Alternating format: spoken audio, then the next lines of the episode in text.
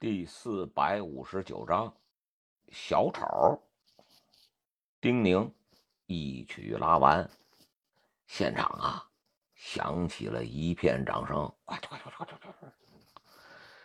丁宁礼貌的向四周行礼，而男孩啊，则是大方的送上了小费，哎，一小沓儿那个红色的钞票。这时啊，女神可开了口啦：“不值这么多钱，他拉的呀很生硬，应该只会这一首曲子吧？”丁宁一下就愣了呀。那个女神啊，还是不依不饶的：“你拉的呀很用心，但是给你这么多钱呀不合适，你自己看着拿吧。”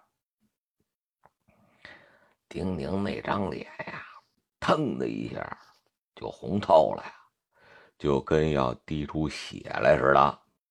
不过呀，他还是努力的笑着。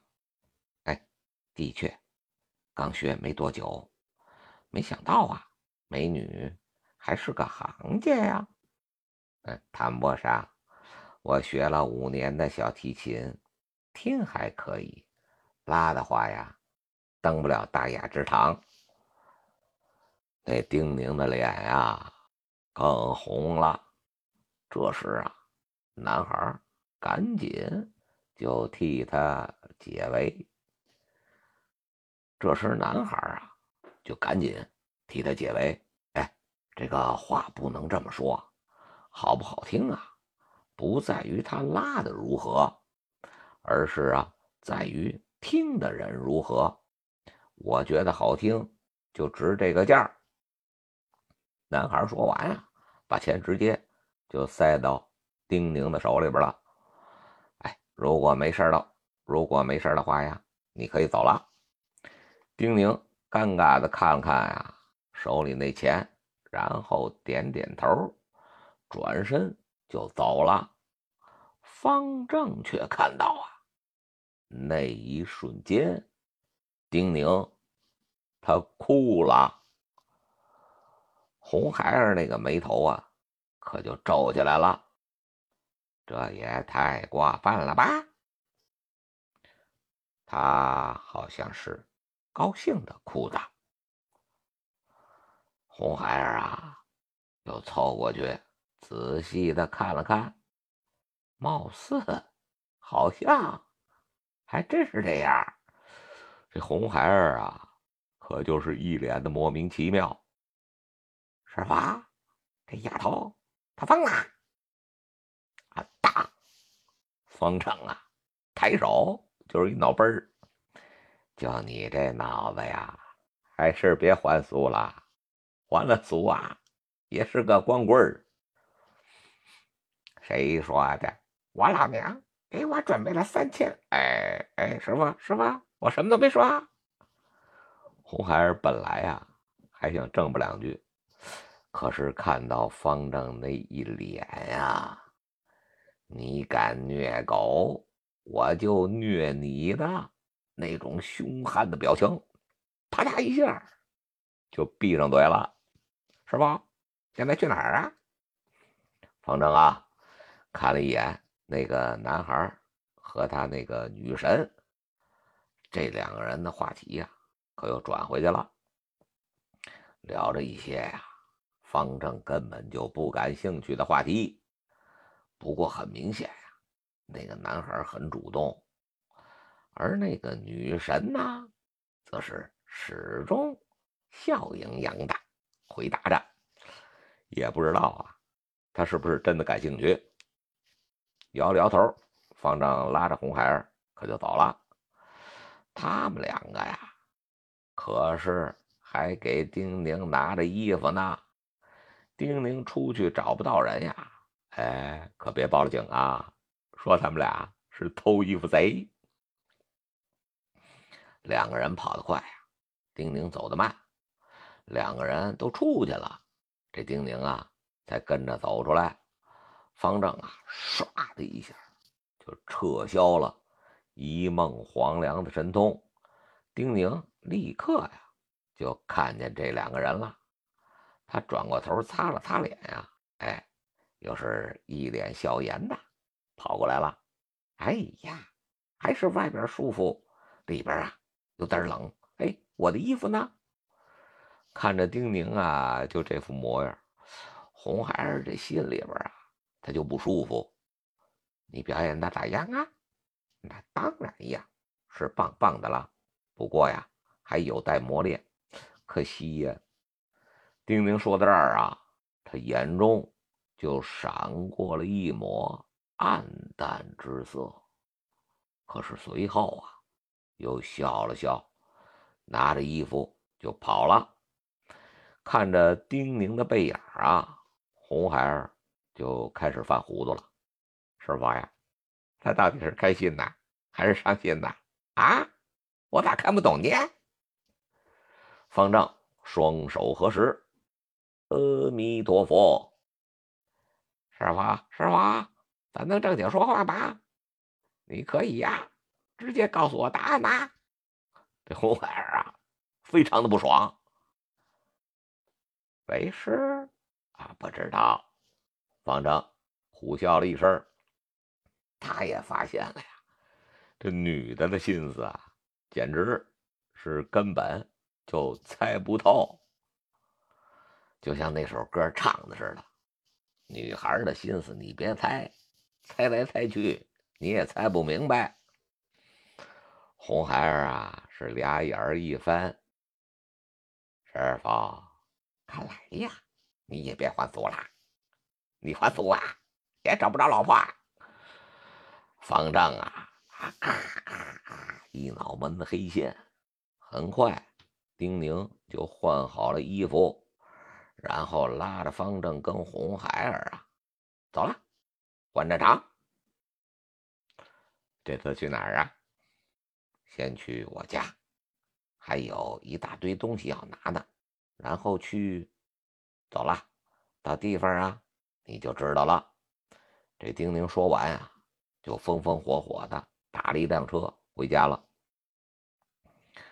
没多久啊，丁宁拿着一袋子东西就出来了，然后啊，又拉着那两个人上了车，就直奔下一个目标。这儿，方正、红孩儿。一脸惊讶的看着眼前的这个地方，这个呀，可是一个巨大的水族馆、海洋海洋公园。这种地方啊，方正还真没来过。红孩儿也挺好奇的呀，不过呀，并不新奇，毕竟啊，大海中他也不是没去过。哎，对，走了，我们可以。精心策划了许久了呢。丁宁拉着方丈、红孩儿就跑进去了。进门和门口的几个保安打了个招呼，那几个人啊就笑呵呵的，嘿嘿，显然他们是都挺熟悉的了。进了海族馆，丁宁十分熟络的就直奔。海豚表演大厅，这时啊，似乎并没有表演什么节目。大厅里边是空空荡荡的，也没什么人。一个男子坐在一个椅子上玩着手机。前方的水塘里边啊，有两只海豚在游来游去。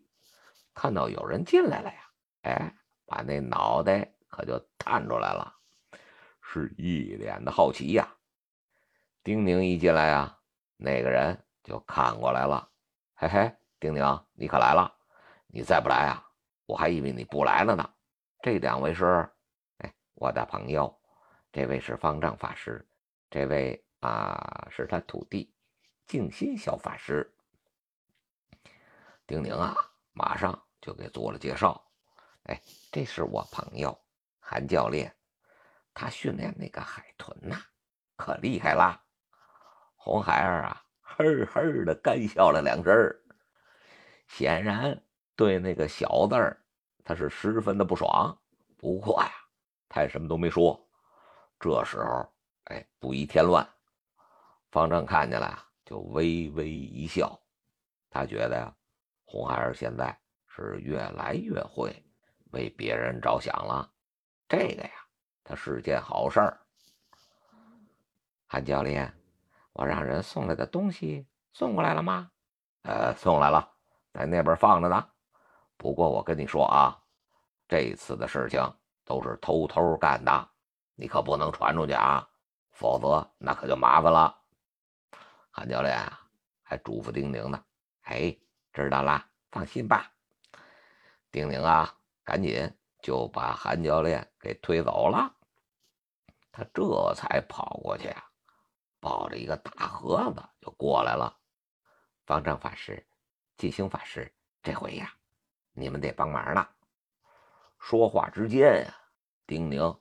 拿出了一大捧的玫瑰花，就塞进方丈手里边了。一会儿啊，等表演结束，你将这一束花啊送上去，就说：“邵音秀小姐生日快乐，这是王伦先生送给你的生日礼物，愿你呀永远开心幸福。”这话你记住了啊，千万别说错了。哎。算了，看你这个呆头呆脑的呀，嗯，记不住可就惨了。我呀，还是给你写来吧。说完啊，丁宁就从包里掏出一张纸，写好了，塞给方正，然后啊，又写了一张，塞给红孩儿。这个你拿着，嗯，等你师傅送完花啊，你把这个送给他。丁宁就把一盒巧克力啊。塞给红孩儿了。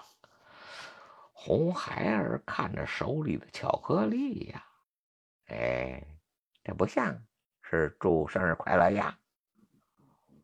哎呀，明白那个意思啊就行了，干嘛非要挑明啊？这时啊，韩教练在喊丁宁呢，丁宁啊就赶紧跑过去了。临走的时候啊，他还没忘了。把其他的东西都收拾好，没过多久啊，丁宁，丁宁就化妆成了一个小丑，出现在大厅里边了，对着和对着方正跟红孩儿啊挥了挥手，怎么样啊？有没有？怎么样啊？有没有范儿啊？方丈怎么回答的呀？咱们。下回分解。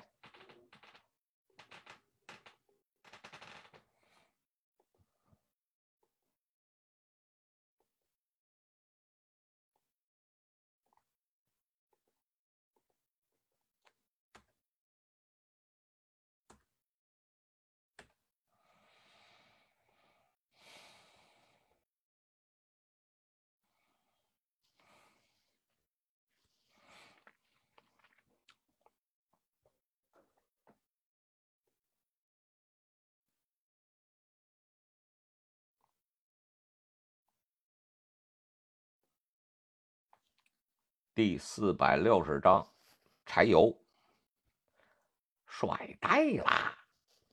红孩儿啊，可就喊起来了。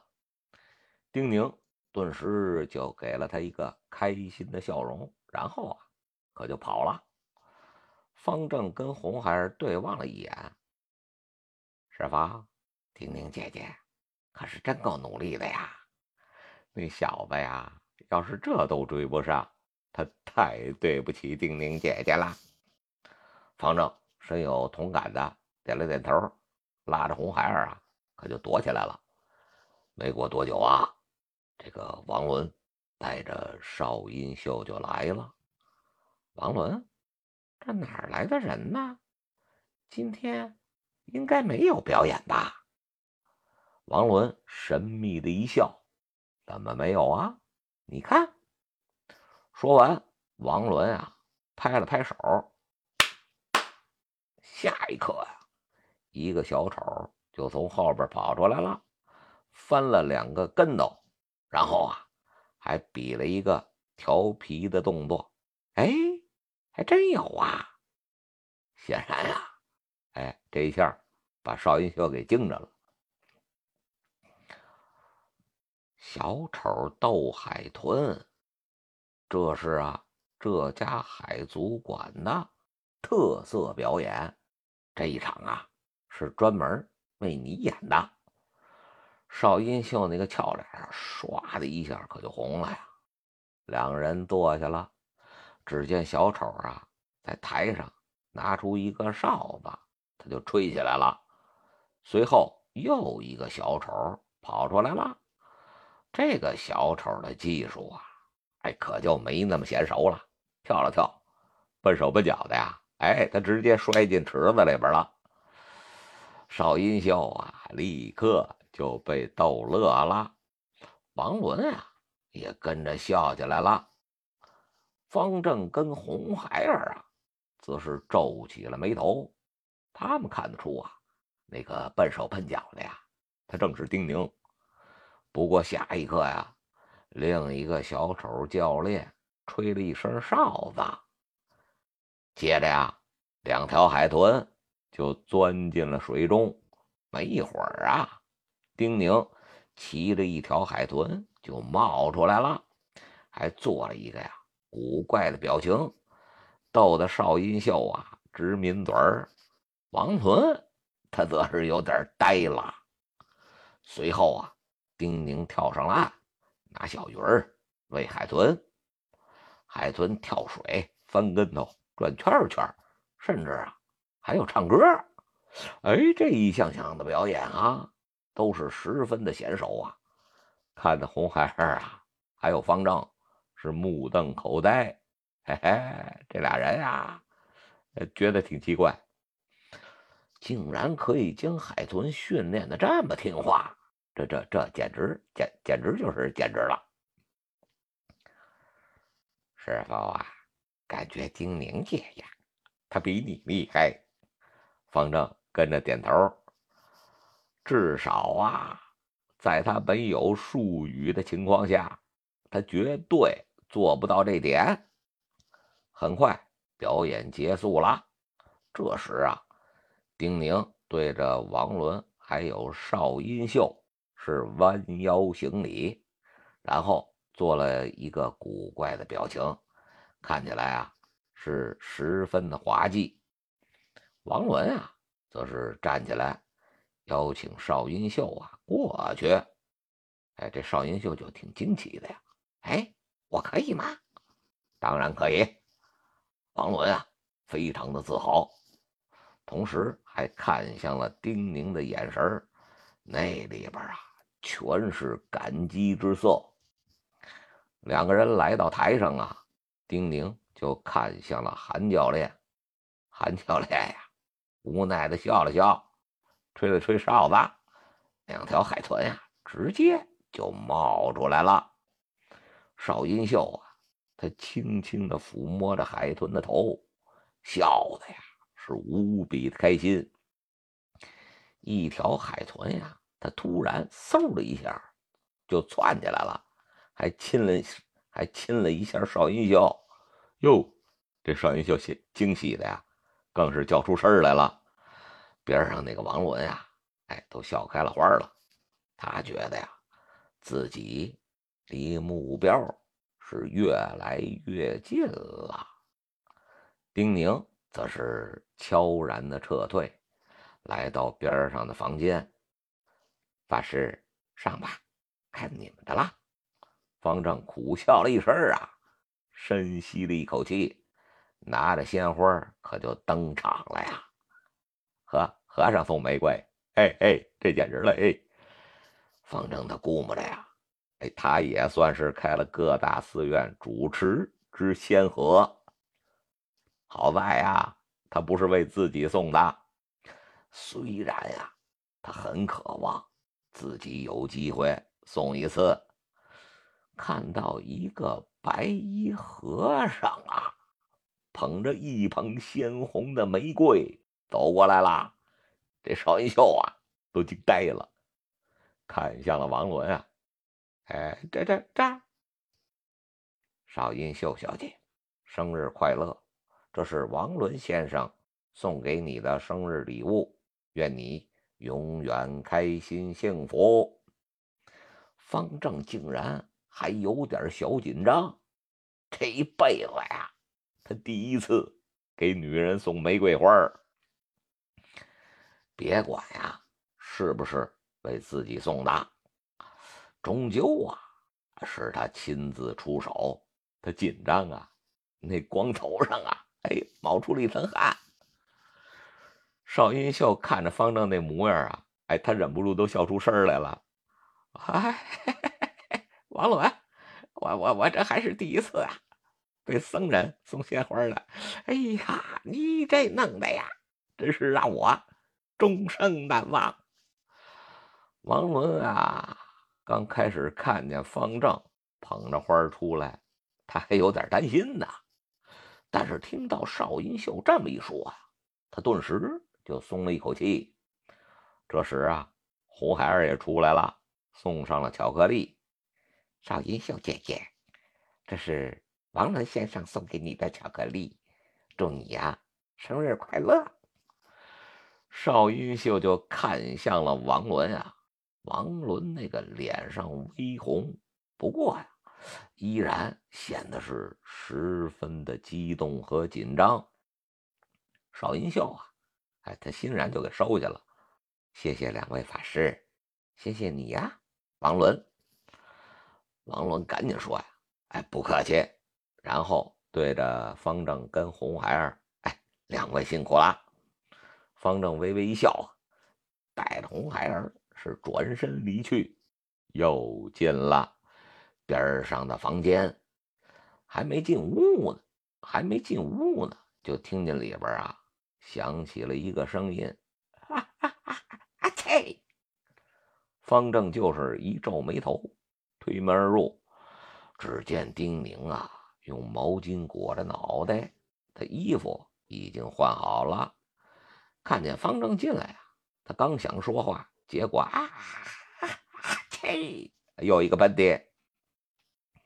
红孩儿是非常关心，丁宁姐姐，你你是不是感冒了呀？啊，可能刚才跑热了，突然又掉水里呀，有点不适应。过一会儿啊，就好了。东西送了吗？丁宁他不以为然。方正啊，把眉头一皱，东西送了，你如果不舒服的话呀，还是休息一下吧。哎，我没事儿，身体好着呢。从小啊，我妈就嫌我不会生病，说我是个小怪物，就算真的感冒了呀，出去走走也就好了。走吧，转移战场，这回呀，可是大项目。说完。丁宁拉着这两个人呢，他就往外跑。出了水族馆，这时间就已经是下午三点半了。丁宁就赶紧叫来了出租车，几个人就上了车呀，啊，往家赶。这一次，丁宁带着方正跟红孩儿进了他们家了。只不过丁宁一进屋啊。他就跑去鼓捣东西去了。方正和红孩儿就坐在客厅里边。方正啊，哎，他是绝对不会乱窜的。这个是别人的家，作为客人，你乱走乱看，尤其是去洗手间或者卧室，那呀是很不礼貌的。这一点啊，方丈他小时候就知道。他虽然很淘气呀，但他对这些呀还是有底线的，所以他在村子里边啊才那么有人缘否则呀，真的是一个熊孩子呀，估计大家伙躲还来不及呢。不过那个红孩儿啊，可就没那么安分了，坐在那儿啊，他不停的挪屁股。就跟长了痔疮似的。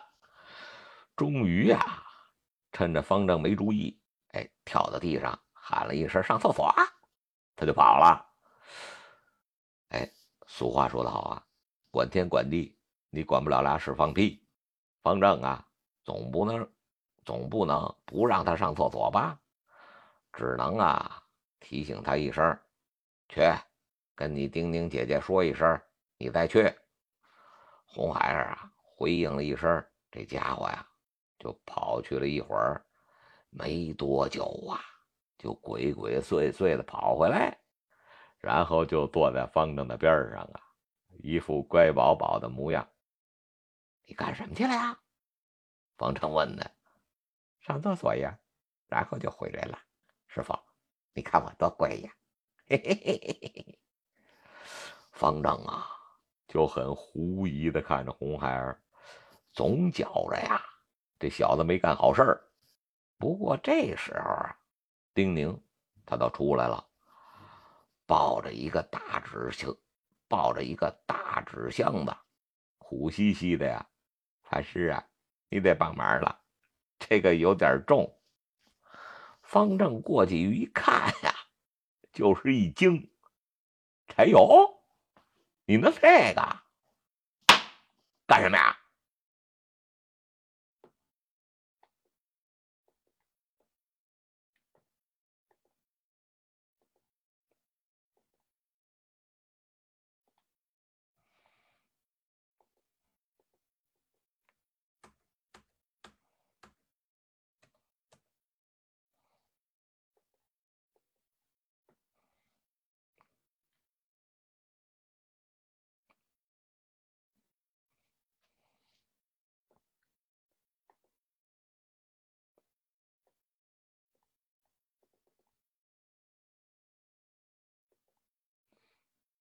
第四百六十一章，知道的太多了。哎，到了呀，你就知道了。现在说也说不清，更何况啊，咱们还得赶时间呢。丁宁啊，手捂着腰，苦兮兮的，感觉我的腰啊要废了。王伦那孙子呀，回头必须请我吃大餐，给我补补身子。方丈啊，他什么都没说，抱着箱子就跟丁宁出去了。再次又打了一辆出租车，这一次啊是直奔红树湾。当看到那个蔚蓝的大海啊，吹着带着咸味的海风，方正才知道啊，嘿嘿嘿嘿嘿，他们这次来的呀，竟然是一个海滨城市，看着。一望无际的大海，方正他顿时就有种要拥抱天下的感觉，那个心胸，那个开阔，这整个人呐都轻松了不少。阿弥陀佛，这就是大海呀！红孩儿啊，他还以为方正要发什么感慨呢。他昂着头啊，等着。结果方正来了一句呀：“果然都是水呀，红孩儿啊！”嘎嘎嘎，满脑袋全是小乌鸦。这时啊，丁宁跑到一边去了，挥舞着手臂呀，一辆大车可就开过来了。车上啊，拉着一些木头，方丈。方丈可就好奇的凑过去了，施主，你弄这么多木头干什么呀？哎，好东西，帮忙卸车。丁宁啊，神秘的一笑，他就开始往下搬木头。这些木头啊，也并不粗大，大概就有胳膊那么粗细，但是这个数量啊，可真不少。男人搬估计也得费点力气，女孩子嘛。那就太难啦！方正啊，是赶紧帮忙，开车的师傅也帮忙，这几个人鼓捣了老半天，才将所有的木头弄到沙滩上去了。然后丁宁啊，给司机师傅结了账，哎，就给他送走了。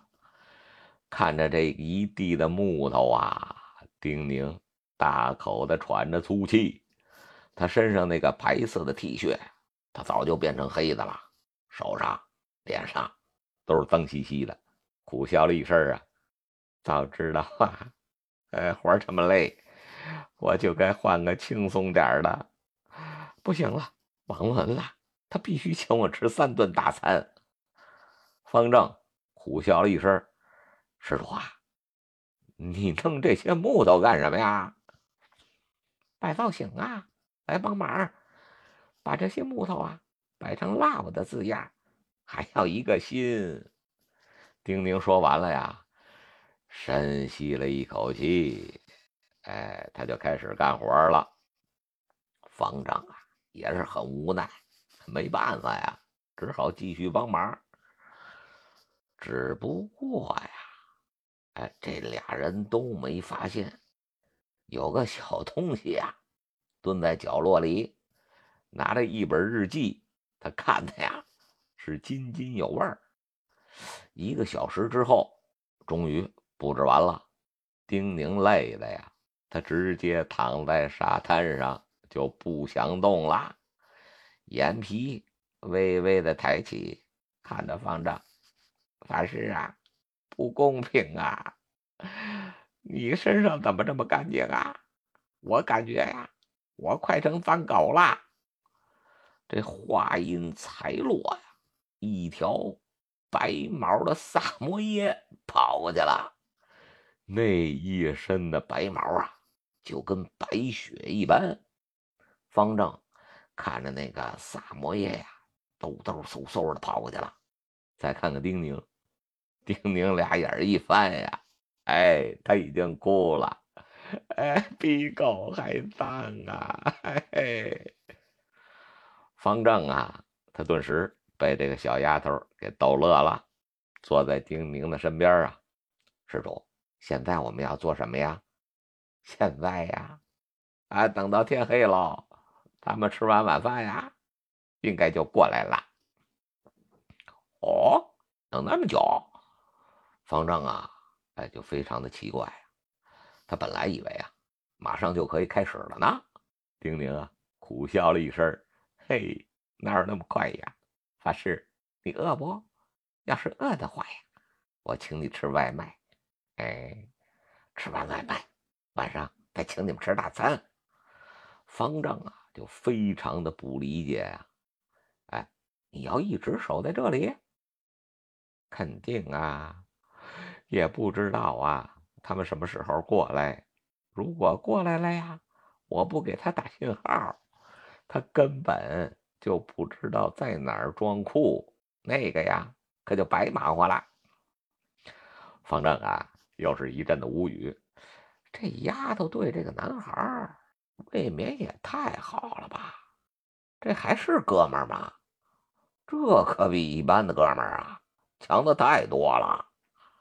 至少啊，方正当初上学的时候啊，哎，他就没这样的哥们儿，不论是男女。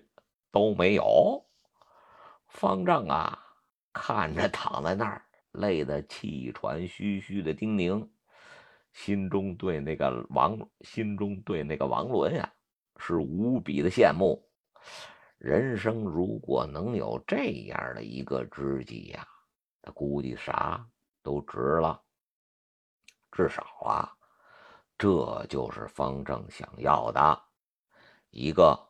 不是特别漂亮的女孩，一个呀，对自己掏心掏肺的好女孩，自己也对她一样好，两个人简简单单的就那么过一辈子。法师，你点点菜吧，想吃什么呀？就点什么。丁宁把手机就递过来了，方正却是摇了摇头啊，贫僧还不饿。晚上一起吃吧。就在这时啊，红孩儿叫起来了：“师傅，你过来一下呗。”方正一听啊，哎，他这才想起来自己呀还有这么一个败家的徒弟呢。刚刚干活的时候啊，没见着人，现在却冒出来了，真是啊，岂有此理！看着师傅干活，你敢跑到边上逍遥？哎，这方丈啊，他正琢磨着在红孩儿脑门上啊练练他那个大力金刚掌了。虽然未必有用啊，但确实是解气。方正，哎，微笑着对丁宁施主啊，贫僧过去看看，有什么事儿啊？你叫贫僧便是。说完，方正啊就过去了。丁宁看着方正那个背影啊，眼中也是无比的庆幸和感激。他很清楚啊，他手上那个钱不多。事实上啊，他和这个王伦啊。都不算什么有钱人，至少现在不算。这两个人的钱呀，都是爹妈给的零花钱，攒了小半年，才有了今天的积蓄。不过问题来了呀，他们也只够布置的钱，至于搬木头什么的呀，他根本就雇不起人。今天要不是方正帮忙啊！丁宁觉得呀，哎，自己会累死在这个沙滩上。现在这个人工有多贵呀？丁宁他还是知道的。一份素菜盖饭，可以请到这样任劳任怨的人工吗？那显然呀，答案是否定的。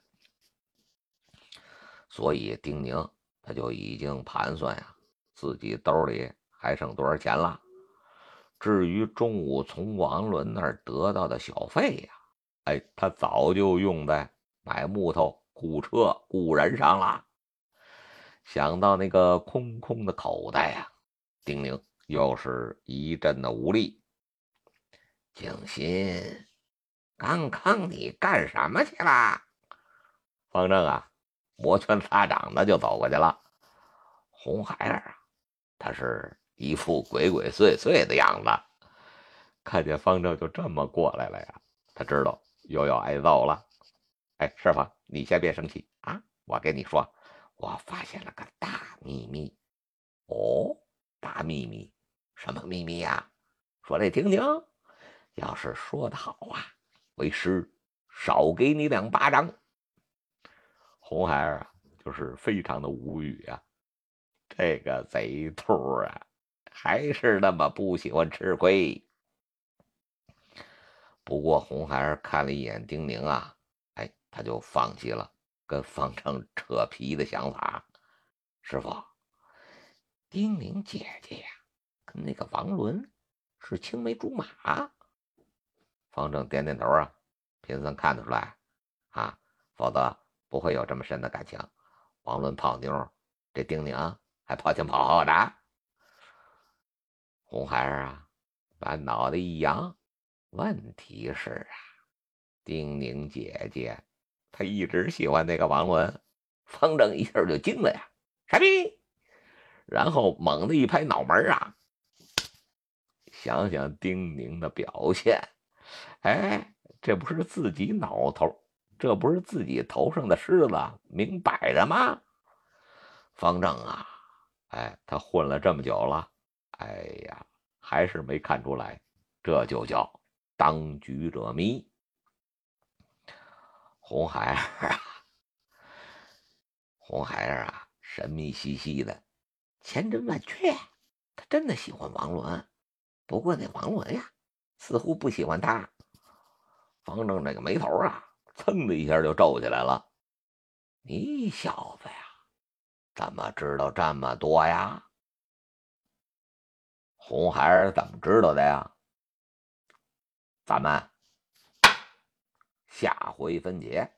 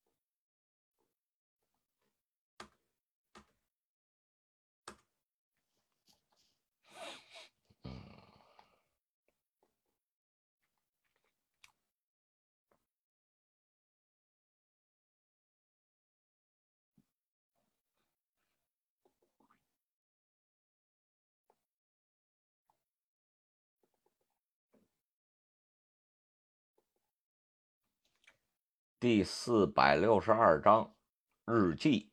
红孩儿啊，就是咧嘴一笑，就从背后啊拿出了一个粉红色的笔记本，上面写着呢：“啊大。”方正抬手啊，就是一个倒背儿，又甩在红孩儿脑袋上了。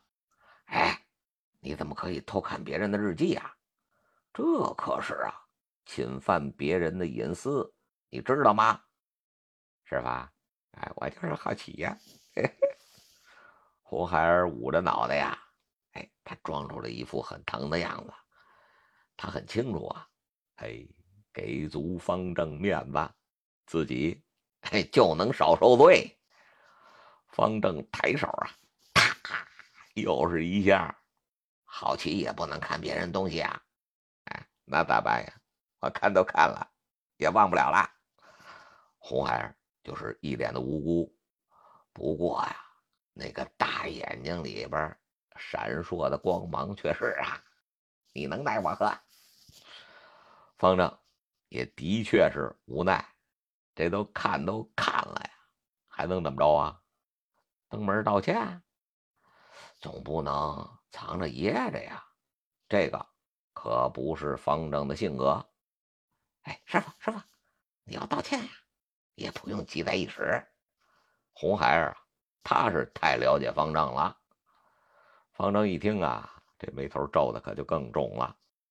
看看远处啊，时不时咳嗽一下的那个丁宁，再看看地上摆着的木头，再看看红孩儿和那个日记本，他眉毛一挑啊，哎，跟我说说吧。你都知道什么了呀？胡儿摇摇头啊，我说就没意思了。师傅，你自己看吧。让你说你就说，哎，不说，想知道你自己看。你这是拖我下水？哎，我这可是帮你渡人，师傅啊。我觉得我们这次任务的目标很可能就是丁宁。总之，你看完日记以后啊，再说。方正狐疑的看着红孩儿，哎，你是不是还有什么没说呀？你看吧，看吧，看了之后啊，就明白了。红孩儿啊，在那摇头晃脑的。方正也挺好奇呀，他拿起了那个日记本，哎，就看起来了。而红孩儿啊。则是跑到丁宁那边去了，同时啊，给方丈来了句：“我帮你拖着点他啊，你快点干。”方丈苦笑了一声啊，哎呀，他没想到啊，自己也有当贼那一天。虽然小时候啊，他经常当，不过那都是自己家的呀，那也不能叫偷啊。翻开日记啊，第一页，日记。已经是十年前了。隔壁搬来了一个小哥哥，笑起来很好看。不过他似乎啊，并不和小，不过他似乎并不喜欢和小宁玩，嫌弃小宁是个假小子。可假小子呀，很喜欢和他玩啊。他会滑旱冰，玩的呀。真好，小哥哥竟然跟我在同一所学校，我们认识了。他叫王伦，很有意思的名字。初三了，眼看着要考高中，我的学习成绩真是一塌糊涂，一塌糊涂。王伦这家伙，怎么学习就那么好呢？好吧。压榨压榨这个劳动力，让他每天给我补课。这家伙呀，干嘛总是一副嫌弃的样子看着我呀？不就是给我补补课吗？可是他的衣服呀，是我给他洗的，他妈妈又不在呀，他爸爸那懒蛋呐，自己的衣服都是一周洗一次。哎呀！我这一头短发呀，招谁惹谁了呀？本姑娘啊，这不叫懒，这叫喜欢清爽、潇洒的生活，这是啊，自由的向往。怎么到王伦眼里呀，就成了个懒虫的标志了呀？不就是每天让他来叫我起床吗？站在楼下喊两嗓子，怎么了呀？我这是给他锻炼肺活量的机会呢，好吗？今天下雨。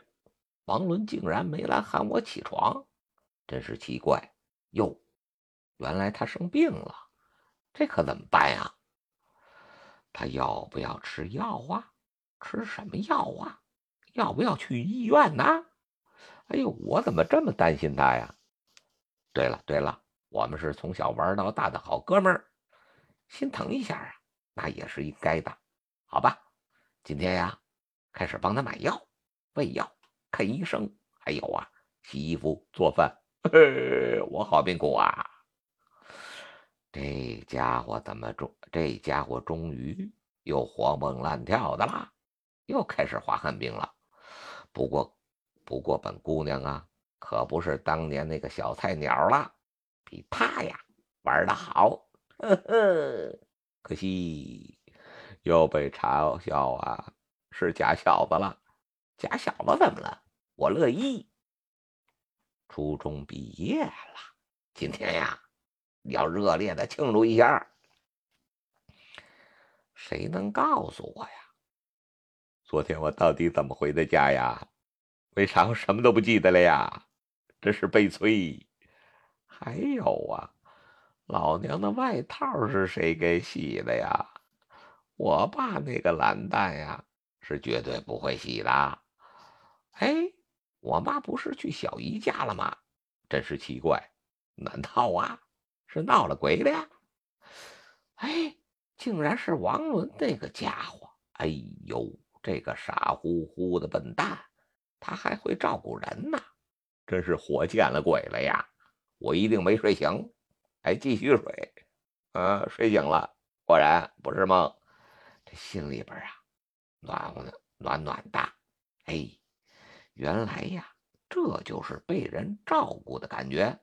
嗯，今天干了架了呀，王伦那个笨蛋呀，被我骂两句咋了呀？我都没跟你生气，你瞎吼什么呀？谁是你妹妹呀？我才不要当你妹妹呢！那个笨蛋，鼻青脸肿的，回家呀，我还得帮着他圆谎，结果一张嘴呀。说撞门上了，然后我就陪着他呀，因为撒谎挨了揍了。这日子呀，他没法过了。敢打王伦，这事儿没完，准备家伙，明天干他们。嗯，本姑娘啊，这么柔弱，显然不适合正面出手。哈哈哈哈。迎面一闷棍，背后一板砖，果然是打架的神技，完美的配合。死胖子呀，秒躺，顺带着呀，拿光了他所有的零花钱，哟，爽歪歪了。晚上加餐，悲剧了呀，东窗事发了呀，我们两个被罚站了一天。感觉腿呀肿得跟萝卜似的，嘿嘿，明明是我们被欺负，报复报复了回来，怎么到了老师那儿啊，就成了我拐带优秀学生打架了呢？我怎么这么冤呐？我比窦娥都冤！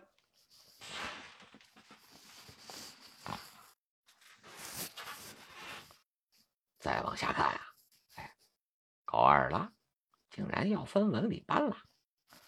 王文那个混蛋呀，他报理科，我该报什么呀？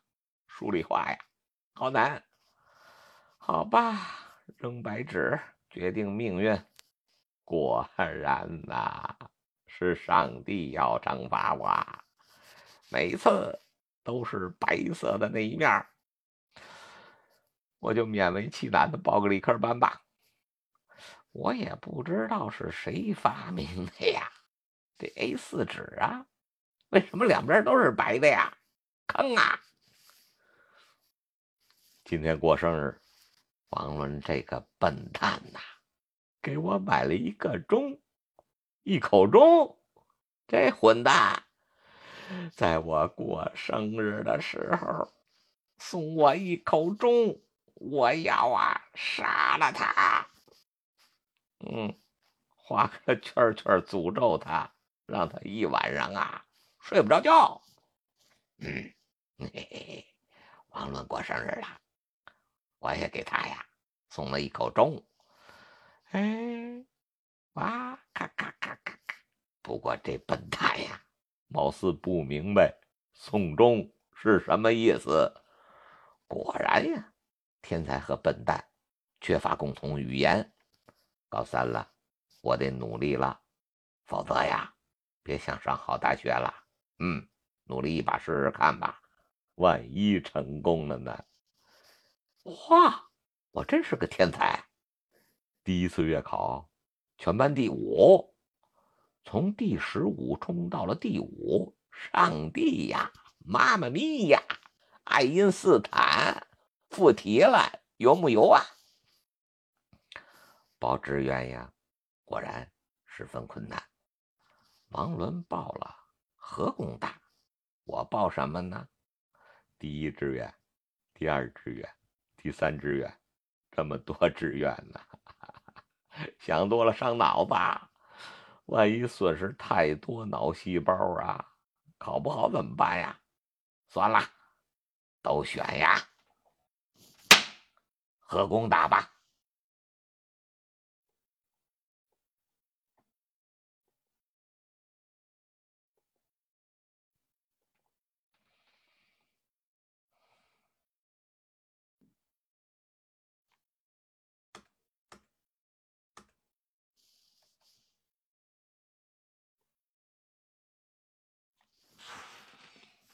先录到这儿吧。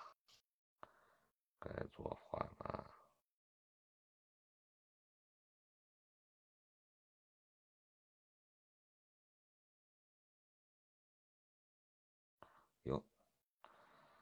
啊，小米姐，行，回关你一下啊。